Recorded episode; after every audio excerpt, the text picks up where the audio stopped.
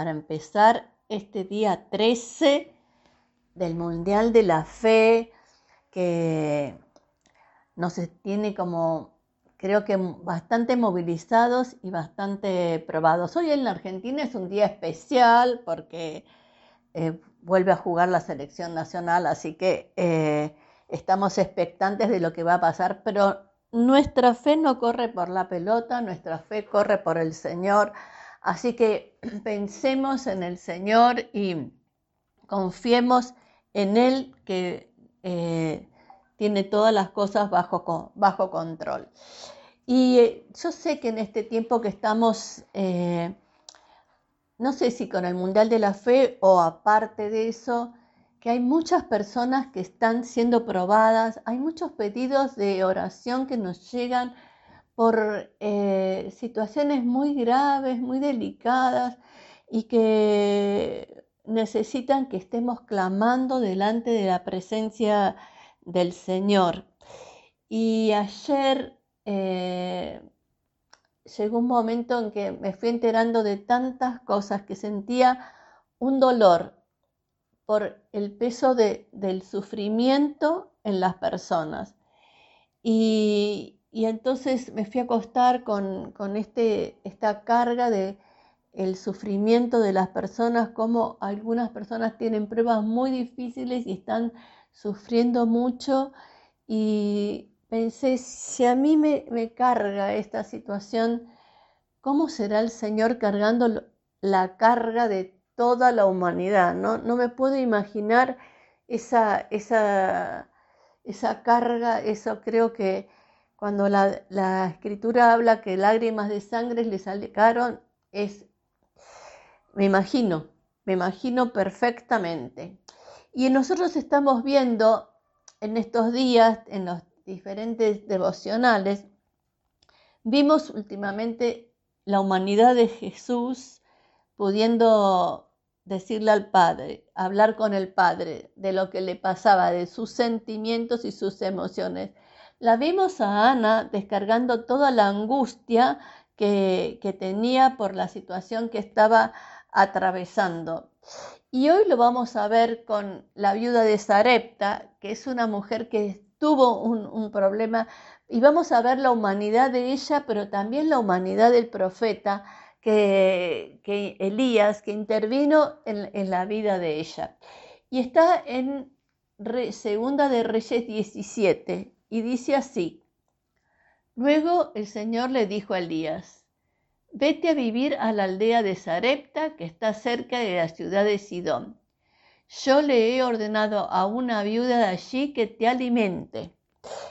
Les explico el contexto era una sequía muy grande en toda la región y entonces faltaban alimentos, faltaban, eh, eh, era tal la sequía que el campo no daba fruto, los animales se morían y, había una, una, escasez y una, em, una necesidad de lluvias terribles y el Señor todavía no mandaba, no mandaba lluvias. Así que en ese contexto y en esa situación, es que Elías se fue a Sarepta siguiendo eh, la dirección del Señor.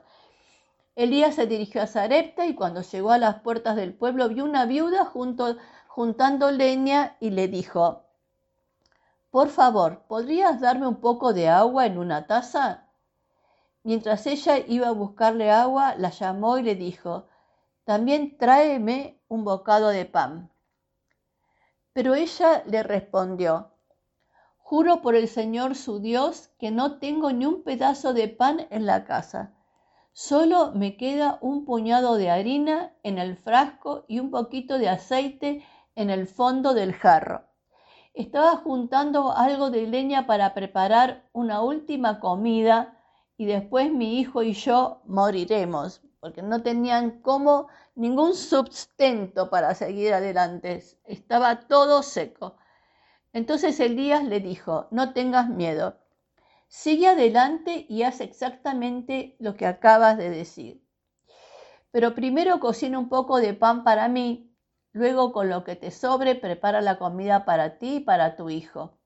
Pues el Señor, el Dios de Israel, te dice, Siempre habrá harina y aceite de oliva en tus recipientes, hasta que el Señor mande lluvia y vuelvan a crecer los cultivos.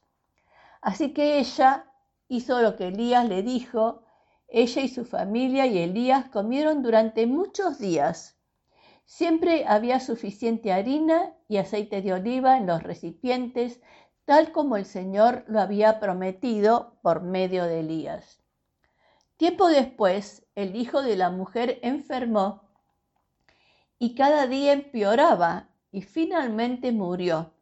Entonces ella le dijo a Elías, ¡Ay, hombre de Dios! ¿Qué he hecho? Usted ha venido aquí para señalarme mis pecados y matar a mi hijo. Pero Elías contestó, dame a tu hijo.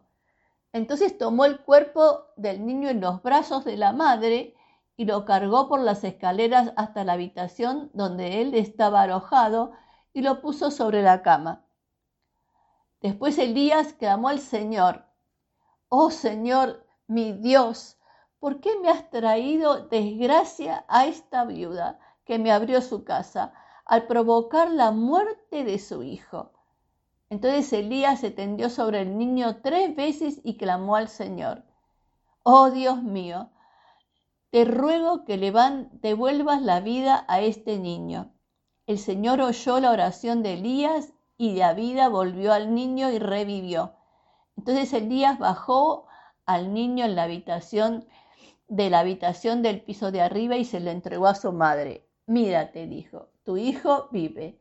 Entonces la mujer le dijo a Elías, ahora estoy convencida de que usted es un hombre de Dios y que de verdad el Señor habla por medio de usted. Acá eh, estamos viendo necesidades materiales necesidades eh, de salud física y necesidades emocionales.